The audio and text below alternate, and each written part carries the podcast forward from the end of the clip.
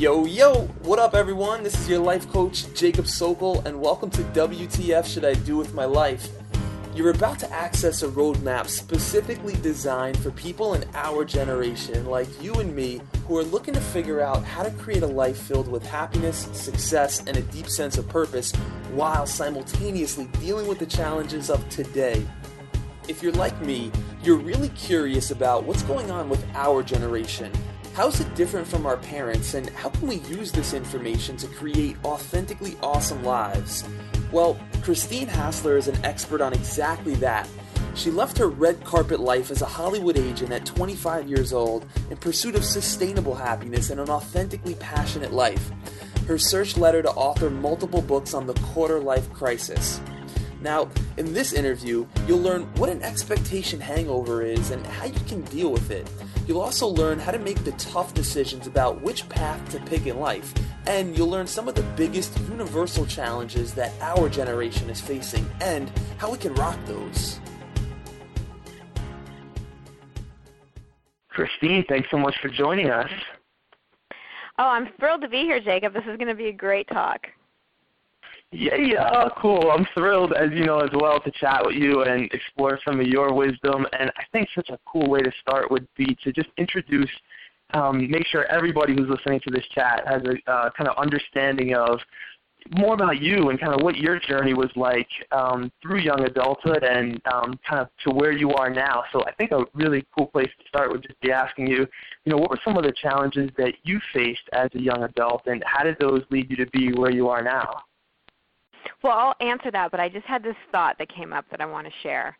Um, sure. Which is, I wish that I could like take what I'm about to say and play it to my 25-year-old self when I was so lost and so confused and didn't have a clue and like the formula I planned for wasn't working and was having, you know, what I called my quarter life crisis. So you know, if there's anyone out there right now listening who's like, I don't know what I want to do with my life, and I don't know who I am, and this is so hard, and it's not turning out like I planned, please have faith and be comforted that you're not alone because most mm-hmm. of us in our 20s especially have been there.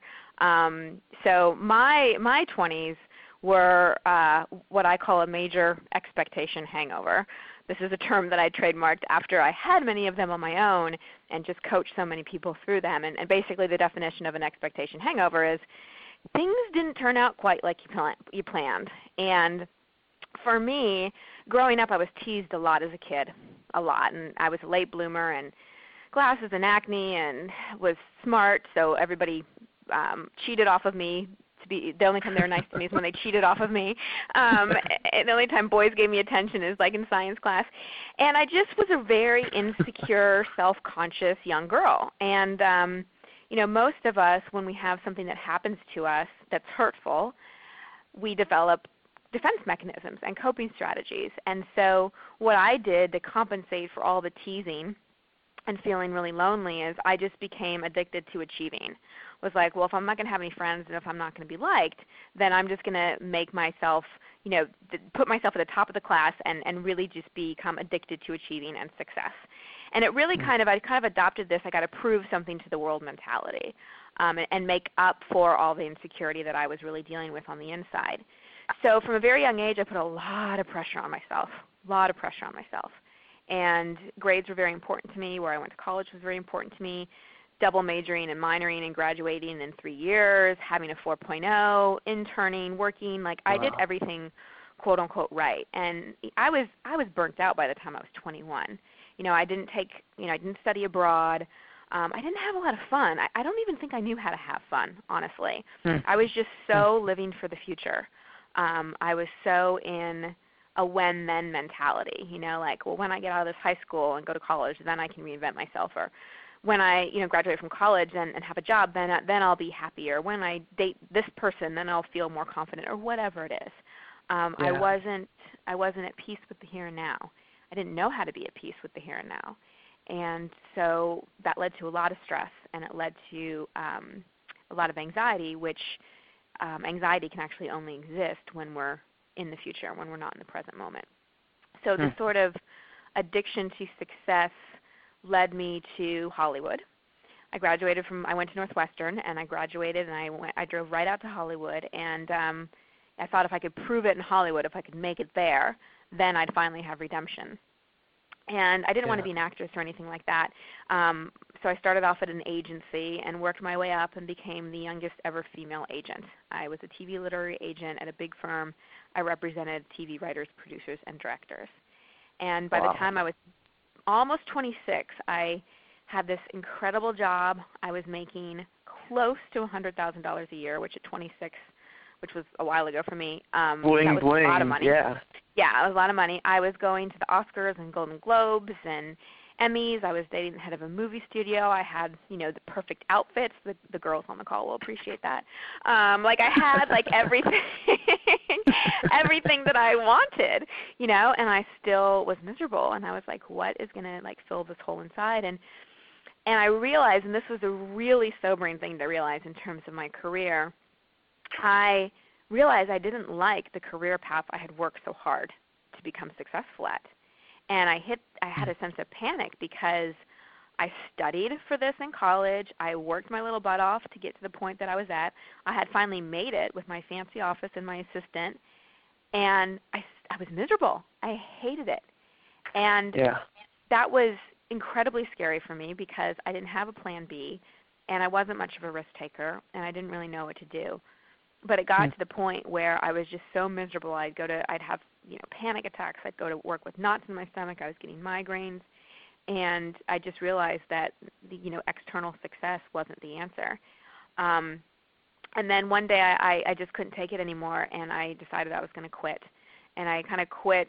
Um, I, I'd given it a lot of thought, but the day I actually went in and did it, I sort of just had to do it. It was like ripping the band-aid off fast. I just had to like go into my boss and be like, I can't do this anymore and when I left, I, I felt some relief at first, but then I actually kind of went into more of a depression because without my career, which was my identity for so long, you know, I'd always identified myself and found my sense of worth through what I did. Without yeah. that, I really felt like a loser. I felt like a nobody. And mm. I had 11 different jobs in 2 years. I was a personal trainer. I worked for Yahoo. Wow. I worked for a real estate company. I worked in marketing. I was a hand model because in LA you can have crazy jobs like hand modeling. um, you know, it's like an episode of Seinfeld. I know. my my experience wasn't quite as funny, um, but but yeah, I mean, I was it was just random, and I was just looking for something to make me feel fulfilled. And then while all that was going on, I was going into tons of debt because I was trying to keep up with my old lifestyle and I didn't really educate myself about money. Um, I was getting incredibly sick. I got diagnosed with an undiagnosable autoimmune disorder.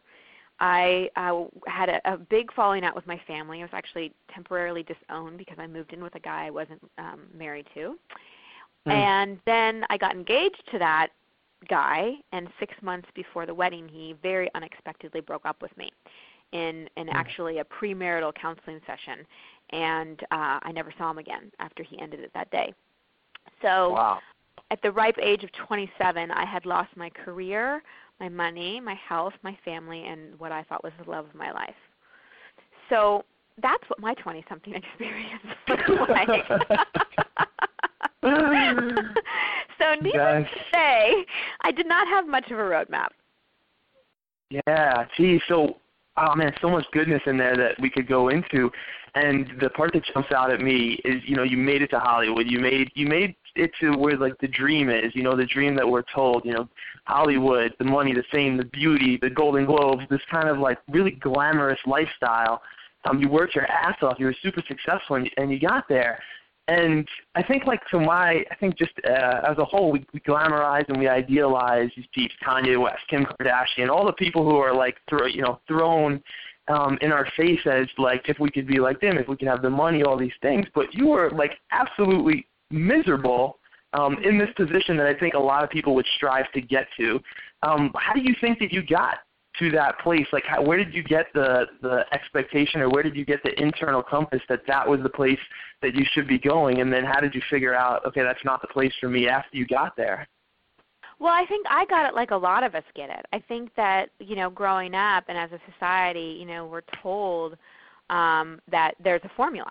you go to high school and then you go to college and then you get a job and you work your way up and that's sort of the route and that success is really measured in you know how prestigious your job is how much money you're making so on and so forth and and find something you love you know a lot of people say find your passion and the money will follow um, and i really Yeah. thought the entertainment industry was my passion but what i was really passionate about was and i didn't know this was about you know feeling good about myself again and feeling accepted Mhm. and feeling liked you know because that's where my kind of hurt was and so the entertainment industry is sort of like the adult version of the popular crowd I mean, it really is. Everybody wants to be in Hmm. Hollywood. It's sort of like the quarterback and cheerleaders, you know. And so um, I I really kind of thought that that would be the thing that would make me feel better about myself. That that level of success. So I think that I, I picked up that sort of navigation system from a variety of places. I think it was from the school system. Um, I think it was from my parents. My parents gave me so much freedom and, and never put pressure on me, but they always reinforced and, and validated my achievement. And I know that they would love me no matter what.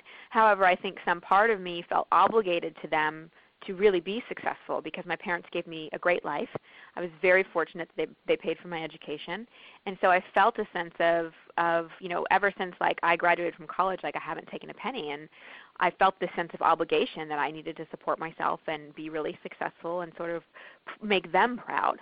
Um, so I think it was a bunch of those things, and I think a lot of people listening on the call can probably relate to, you know, the the expectation of, you know, we've got to prove something to our parents. Um, if we follow a certain formula, go to college, whatever, then get a job, then that that's what's going to lead to success. And unfortunately, what's missing from uh, our school system and and what we experienced growing up is really an emphasis on like personal growth and getting to know ourselves, Hmm. like really Yeah. understanding what drives us. And that's why I love that you're doing this call and providing this service because I'm sure that that so many of the people that you're interviewing um, are going to be talking about, you know, life doesn't go according to plan, and there is no formula.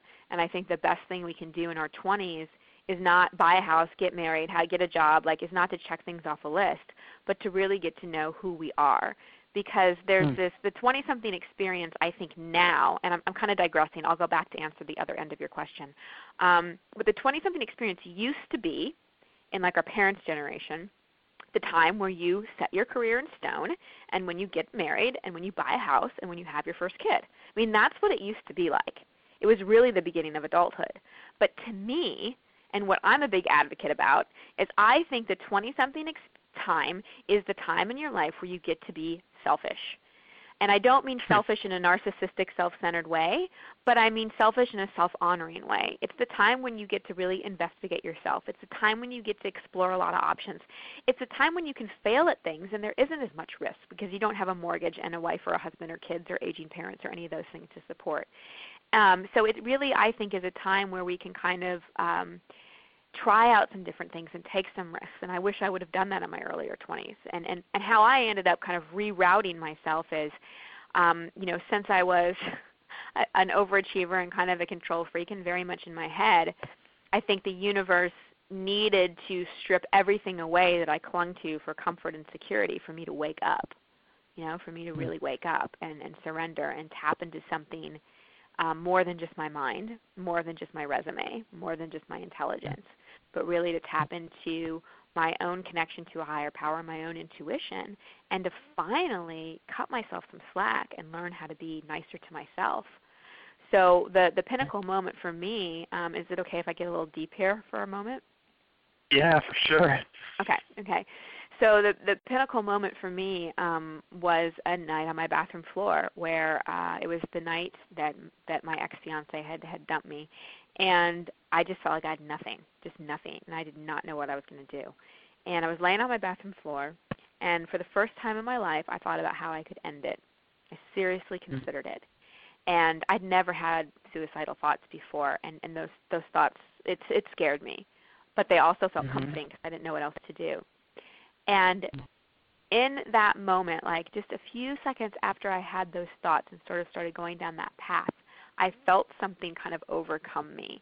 It was like this overwhelming sense of love and peace. And I call it my spiritual awakening because that's what it felt like. It was like some part of me woke up to the fact that this was all happening for a reason.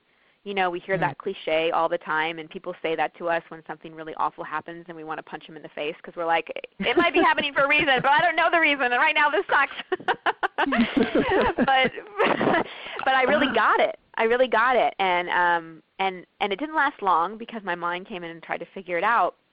But it was enough of a taste, and so I I, I got on my knees, and I wasn't particularly spiritual at the time, but I, since I've been an agent, I knew how to negotiate so I made a deal with God and I said, um, you know, if I figure my way out of this, I will dedicate my life to helping other people. And I didn't know how I was wow. going to do that at all. Um, but but I became, and, and this is really kind of one of the messages I want to emphasize. I became so clear on my life lessons, and I became so clear on my intention, and really how I wanted to share, and how I wanted to like drop the mask and and be more vulnerable, and really commit to discovering who I really was. That I stopped caring about the form. Like I stopped, you know, because what how I could have gotten in my own way was to go, how am I going to do this? Like what am I going to do? What's going to be the formula? What's going to be the system? You know, and go back into that old way of thinking, rather than just really allowing myself to kind of like create it one step at a time. And as soon as I got out of my own way enough, the ideas just started coming. Like I felt very called to write a book and that book did very well. And while I was interviewing people from the book, people said you should really coach people. You're really good at this. You have a knack.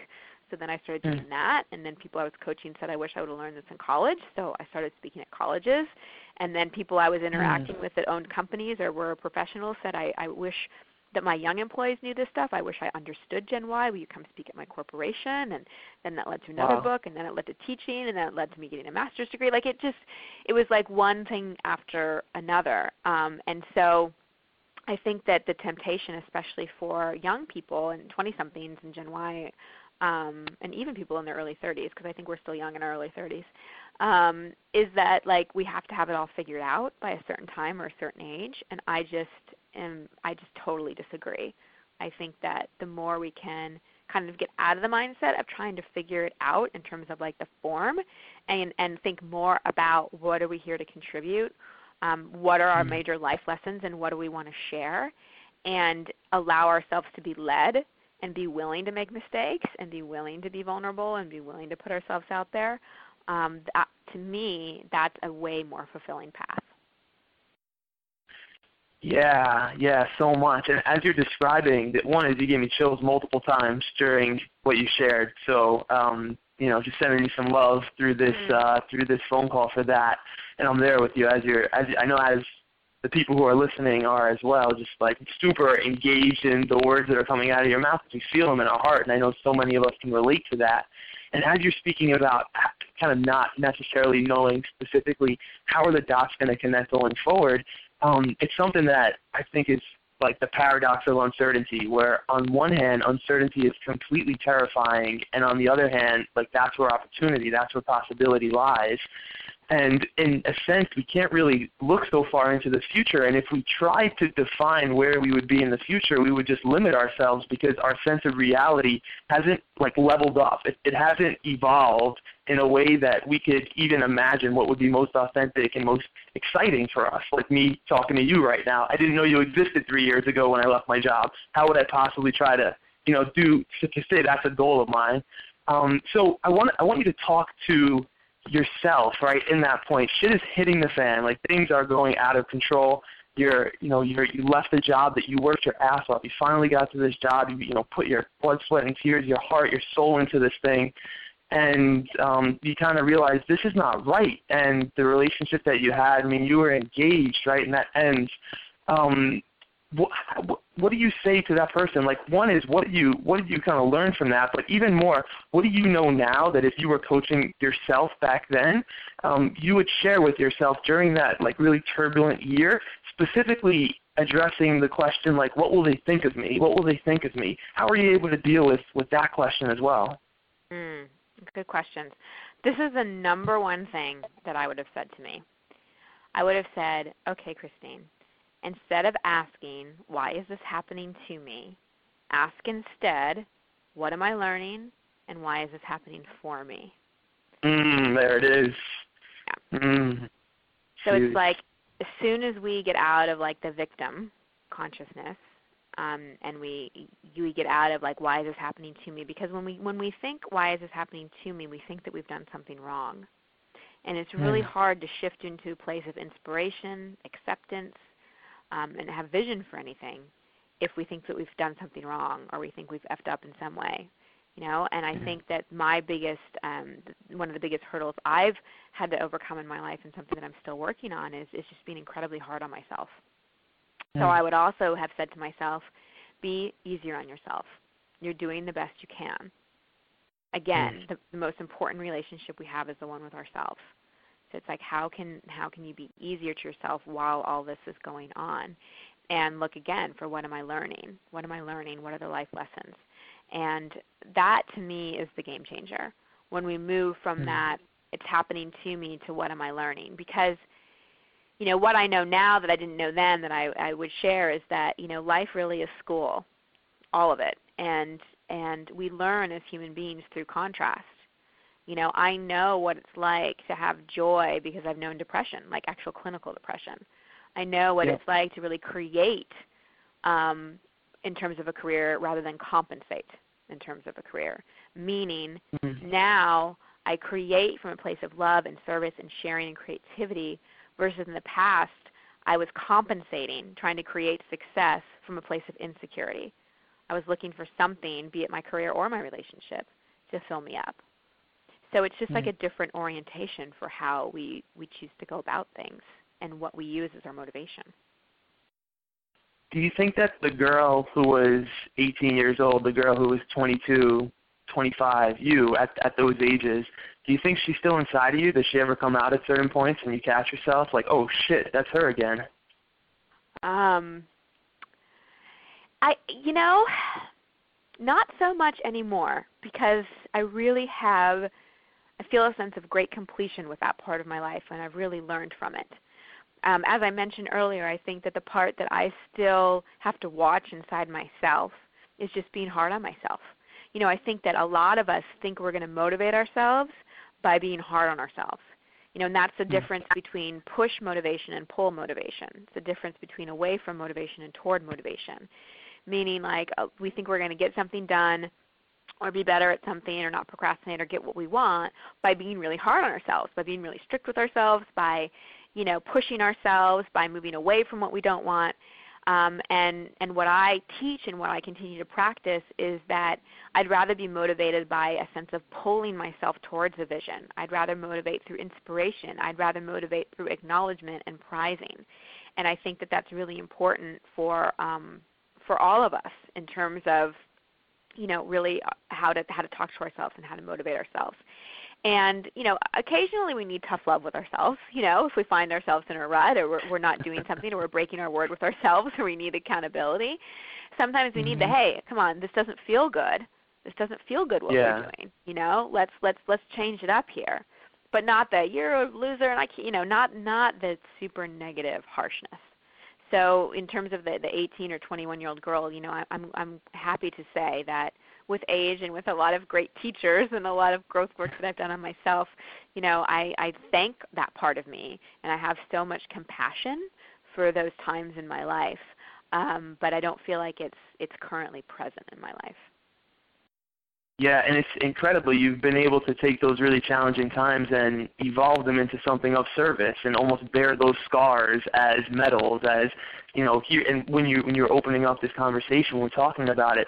It's not like, hey, let me try to repress and forget what happened to me back then because that's that was just too tough to look at, or like I'm ashamed that I went through that. But instead, it's you almost open up the floor for inspiring other people to say, yeah, this is who I am, authentically, vulnerably.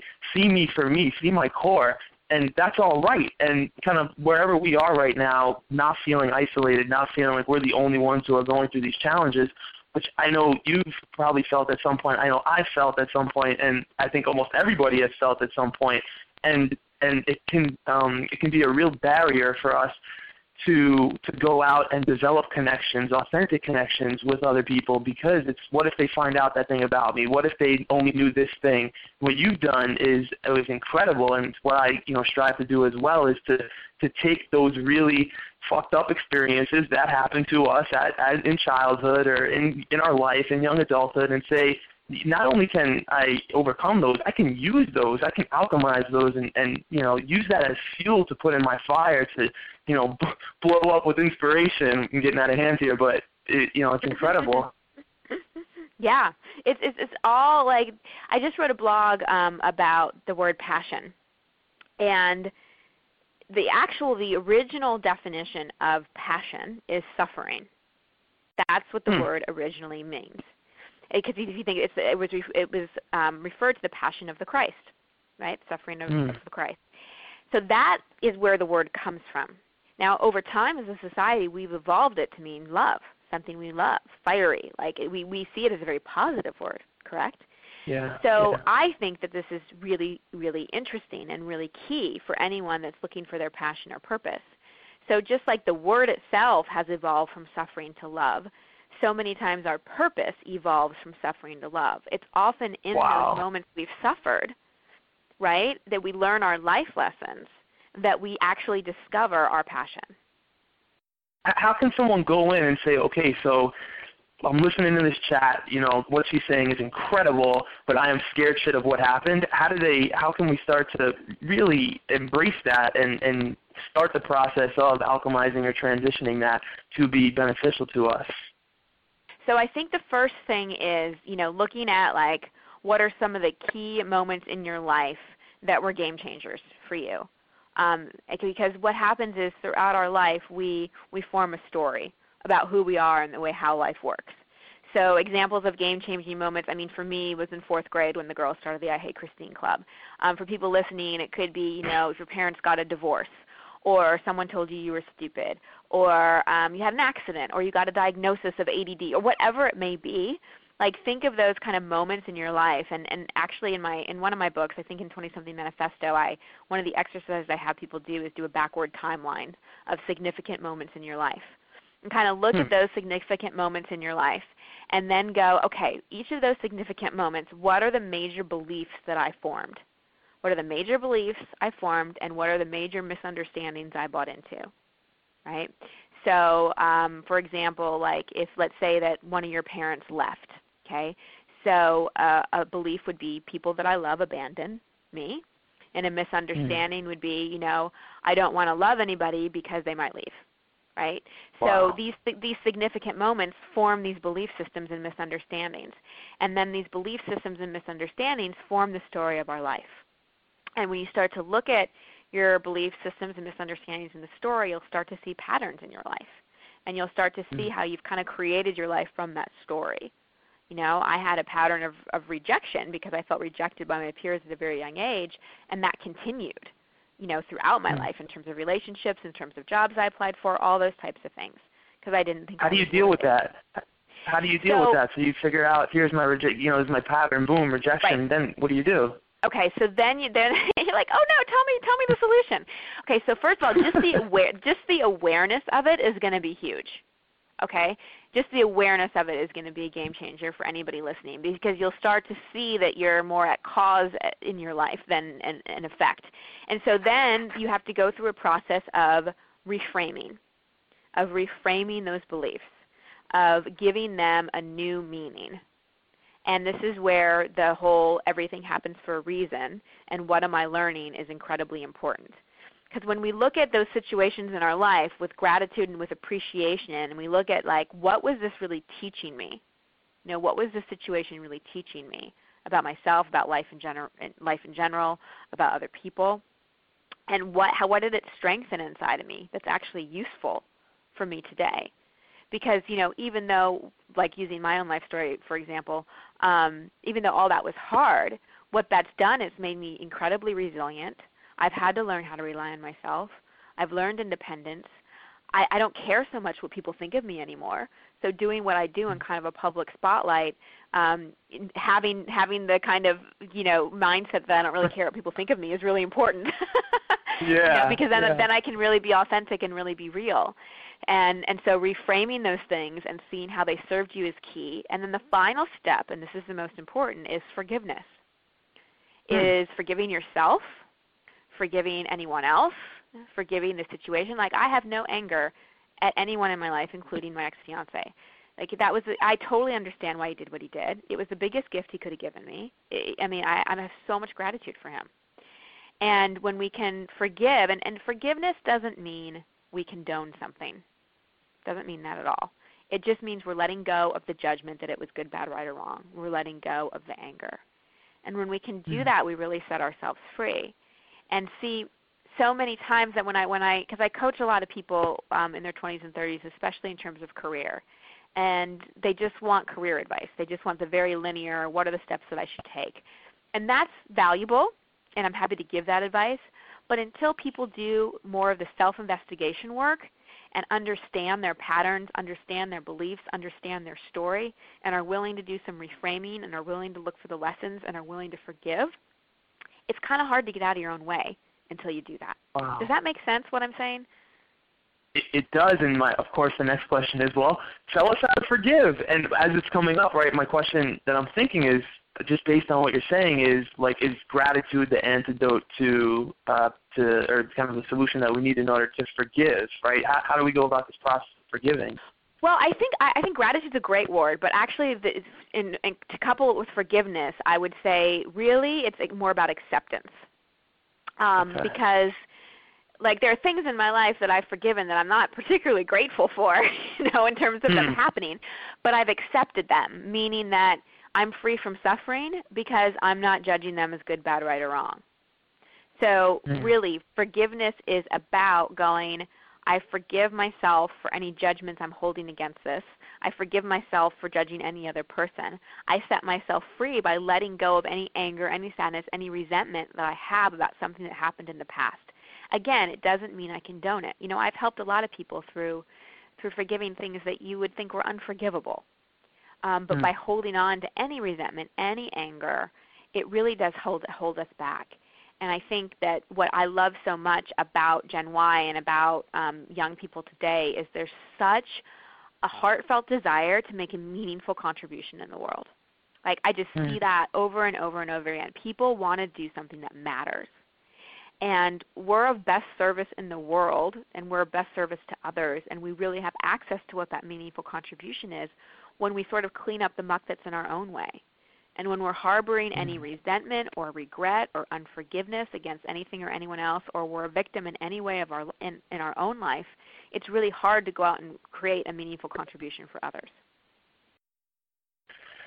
Wow, this is uh, so powerful, and I'm just putting myself back in that position of a couple of years ago, and just saying like, what what would I want to know um, during during this conversation? And I, I, thank you for finally starting to transition into what's going on in this generation, because you know that was my game plan to start talking about that. And 40 minutes down the line, I'm like, oh yeah, we should probably get to that at some point.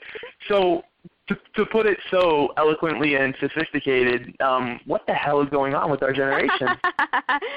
okay. Well, so there's a couple things. Now, I've been studying the 20-something experience since 2003. Okay, so I'm almost a 10-year veteran on this whole kind of um, generation, and I think it's a freaking awesome generation. So first of all, let's just talk about all the stereotypes and the bad rap that Gen Y. Can we, do you say Gen Y? Do you say millennials? How do you refer to it, Jacob? What's your you know, word? it's it's strange because I don't identify with Gen Y. I don't identify with millennials. I don't identify really as being like a young adult. I I just feel like I'm part of this culture, whether it's the urban culture or um, today's culture. But whatever it is, it, we we get it. You're talking to us. Okay, yeah, I'm talking to you guys.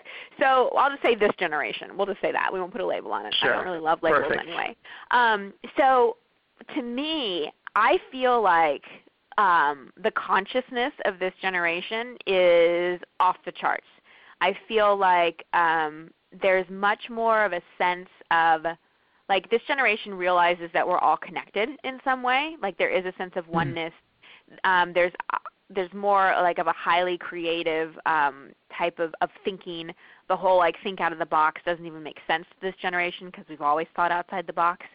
Um, Hmm. And here's here's kind of what I see as sort of like the negative stereotypes of this generation, and I see this a lot, especially when I work in corporate America. Um, this generation has been called entitled, bad work ethic, um, can't make decisions, jumps around from job to job to job, immature, those types of things. I, I don't know if you've heard Yep. any of these things, but that's sort of like the taint. And to Yep. me, there's reasons for this. Number one, it's a very overparented generation, um, more so than any other. This generation's been really micromanaged by parents. And, and, and what I'm saying is generalizations. I know it doesn't apply to everybody that's going to be listening, but I'm just sort of Yep. painting a picture of like the general the general synopsis here. Um, so since parents were very over involved, there's a term called helicopter parenting. I don't know if you've heard that. I actually call it cockpit parenting because it's more than hovering. It's actually like being in the plane, flying the plane. and so what I've noticed among a lot of young people is that um, making decisions is very challenging. In fact, I created a course called the Solo Decision Making Challenge because I saw that there was such a need to teach people how to make decisions on their own. Um, Um, so Wow. that that's that's one thing that that is sort of the reason for that. And then this generation grew up during a time when the economy was great and the job market was good and the whole like you know follow your passion and the money will follow was was applicable advice. And the formula of go to high school go to college get a job it worked back then.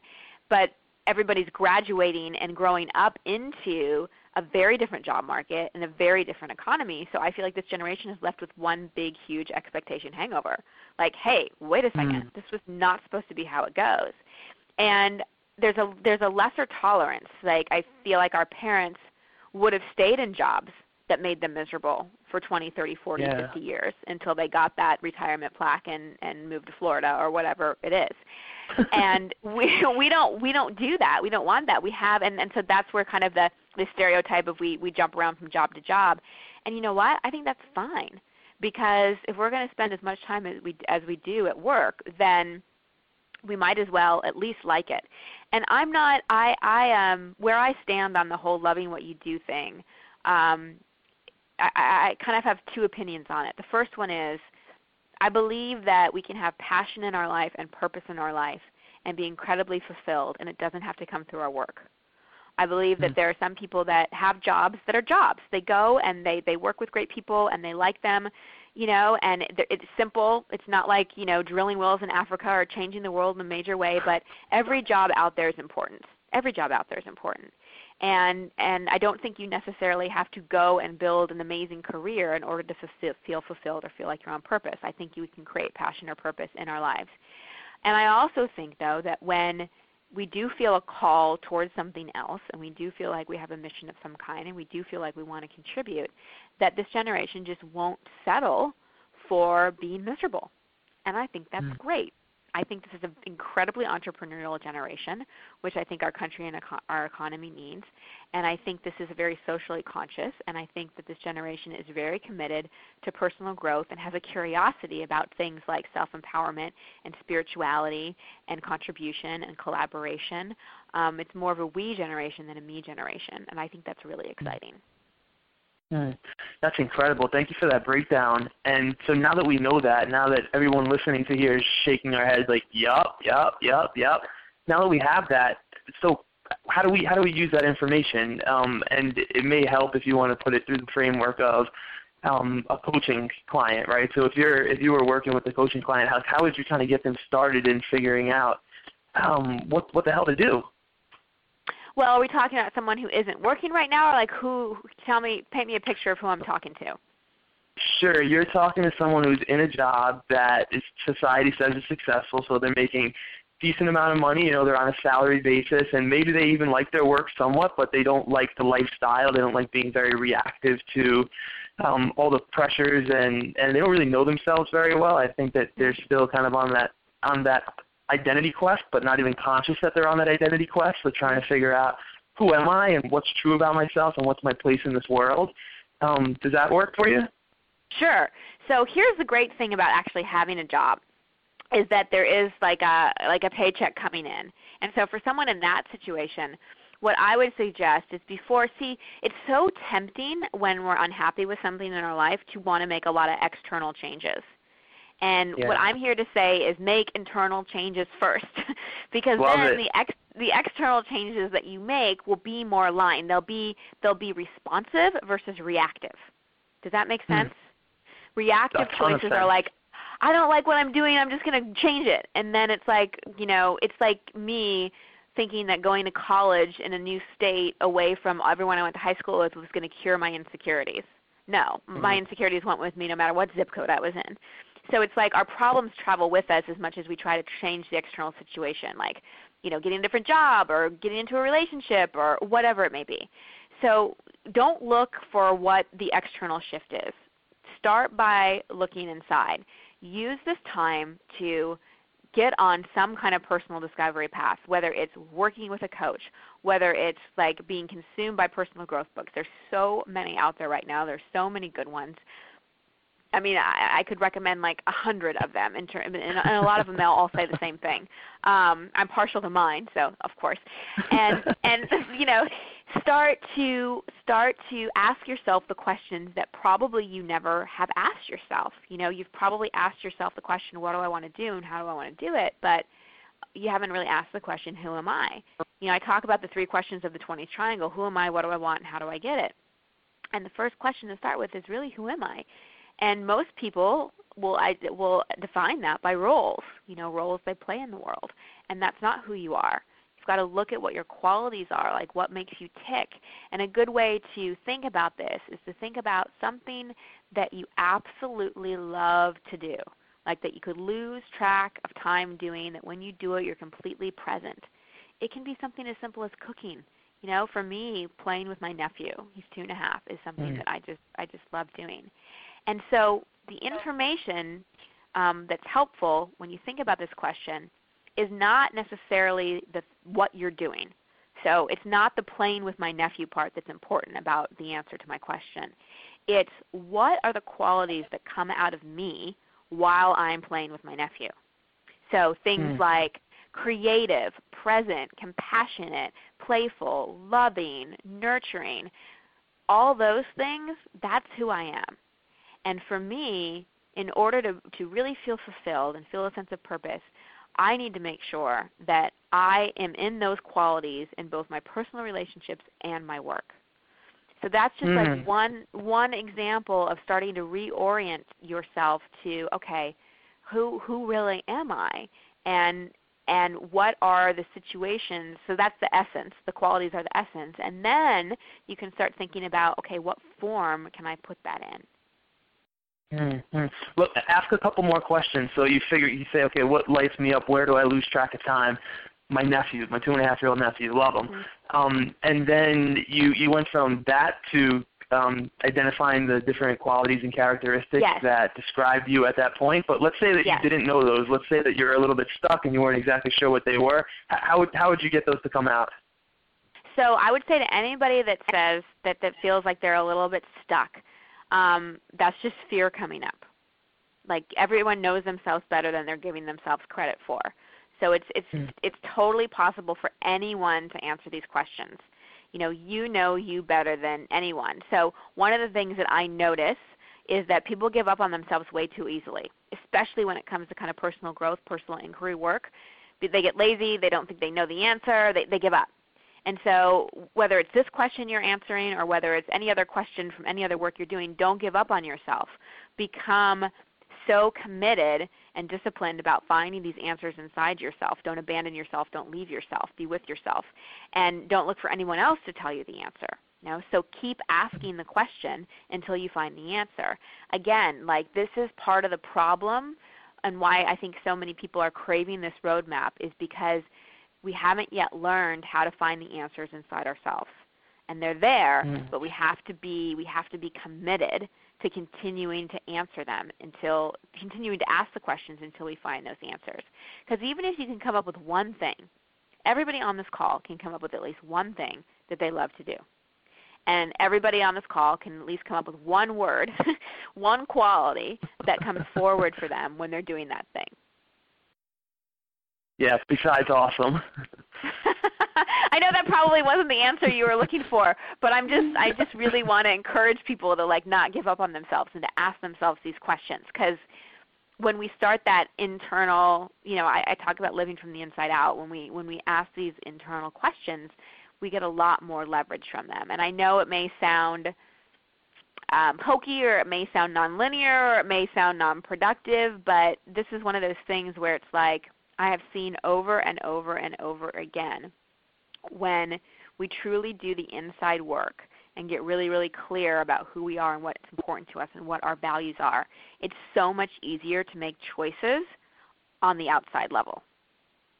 Yeah. How do we how do we start to um, piece together people who can support us in this process? Because we, I mean, we're starting a journey, and the journey is an internal journey just as much as it is an external journey. And I think that so much of us are raised, so many of us are raised in families or communities, and we know that, and and maybe the internet kind of spreads more awareness now, but still, so much of us are kind of set in our in our current communities.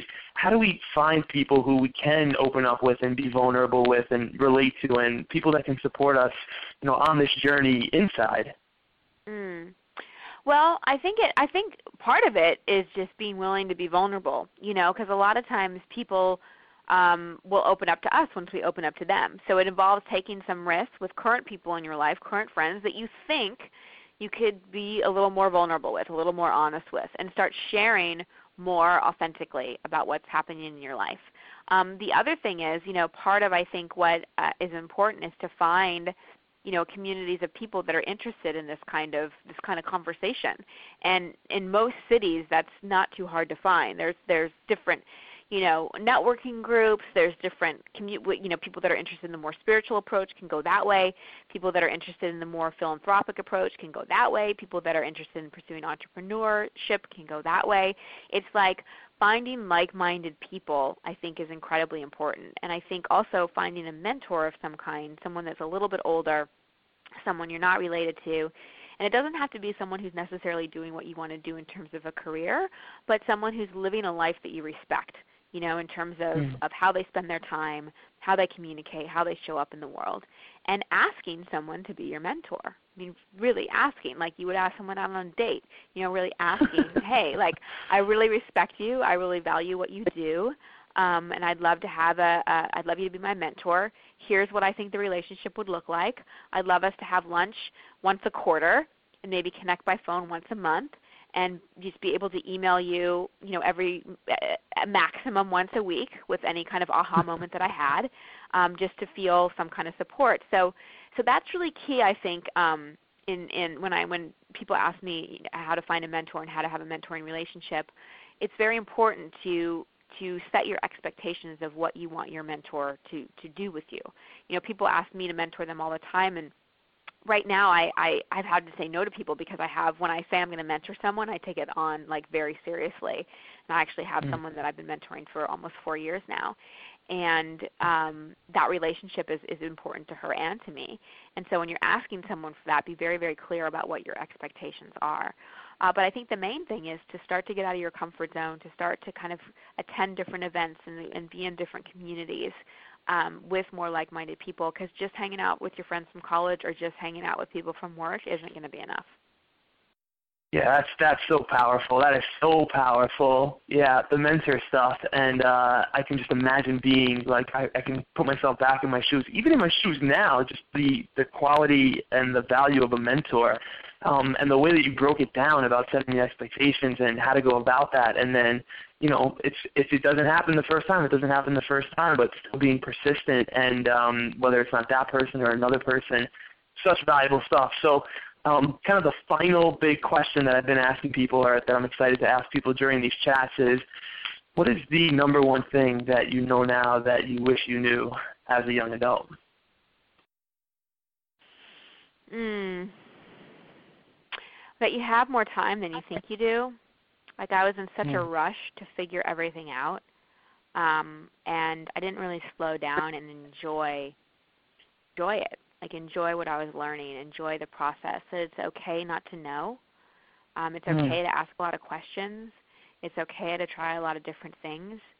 That 30 is not some like you know goal line destination and when you reach it you know you have to know who you're going to marry and know what your job is and it's just it, you just don't um that that like it's it's really okay to like slow down and ask a lot of questions of yourself and be inquisitive and like i said take those risks and i think you know the kind of the key thing is and this comes from my own experience and then just working with so many people is you know really look at how you treat yourself really look at do you keep your word with yourself are you kind to yourself? Mm-hmm. Do you mm-hmm. settle for relationships that um, aren't serving you? Do you ask for what you need? Are you of service in the world in some kind? Are you, are you taking care of your body? Are you being financially smart? Are you educating yourself? You know, we don't have a lot of control in our 20s um, of the outside world. Well, we don't have a lot of control of the outside world in our life, period. But we have some choice over what we put in our bodies, what we think, how we manage our money, and how we respond to things. Think the biggest freedom that we have is our choice to respond to something. There's what happens and there's how we respond. And in between what happens and our response, there's there's there's a space. I think Viktor Frankl says, you know, there's stimulus and there's response. And in the space is our freedom. It's our freedom to choose. So no matter what's going on in your life, you have freedom to choose how you want to look at it. Christine, there's a, a, look on my face that I, I want to communicate to you that words just won't do justice of gratitude and how honored and grateful I am that you're chatting with us today and so thrilled that we got to connect and um, just develop this connection more. How can people keep in touch with you? Where can they go to find out more about what you do? Sure. If they go to ChristineHassler.com, that's my website, you can sign up for my newsletters. And then if you notice on the top, there's a tab that says Gen Y. And if you go to that page and sign up on that page specifically, you'll get my tips for 20, for 20 somethings, 20 and early 30 somethings. Um, so it's like a separate kind of gift on that page. And I've got a lot of resources, and you can find out about my books and everything there as well. Okay, okay, right on. Cool. Well, again, so grateful we got to connect, and uh, just thank you for joining us. Thank you for having me, and thank you for what you're doing. I think this is such a valuable gift to everybody that's listening. Ah, my pleasure. Right on. So, big idea number one are you living in the win then mentality, thinking that when you get somewhere, then you'll finally be happy? Doesn't work that way. You don't need to get your sense of identity from what you do and where you work You can get your sense of identity from taking the time to slow down and study yourself, figuring out what really matters to you in life. Big idea number two allow yourself to create life one step at a time without trying to apply some golden formula that past generations have clung to. You know, back in the day, our parents set their career in stone, got married, bought a house, and had children, and that was the beginning of adulthood. But for our generation, we get to explore things, fail, and take risks. We've got no mortgages and no huge responsibilities, so let's stop thinking that we need to have it figured out by a certain age. Instead, think about what your major life lessons have been and how you can contribute. Allow yourself the freedom to make mistakes and be vulnerable. Big idea number three is we all want to make a meaningful contribution to the world in some way, but it's really hard to do that unless you've cleaned up your own mess in life. It's so tempting when we're unhappy in our life to make a lot of external changes, but we've got to make internal changes first because then the external changes that we do make will be in alignment with who we are. And until we do that self investigation work and are willing to understand our beliefs, our patterns, and our actions, and are willing to do some reframing, look for the lessons, and are willing to forgive, it's pretty freaking hard to get out of our own way. So here's how you can get started with this now do a backwards timeline for all the significant moments in your life. Then identify the beliefs that you formed as a result of those events. In other words, we want to become aware of the stories that we created about who we are and how the world works. The second step is reframing those beliefs. Now, this is where you give them a new meaning. Instead of asking, why did this happen to me? Ask yourself, how is this happening for me? What is life teaching me? How can I find gratitude and happiness in what happened?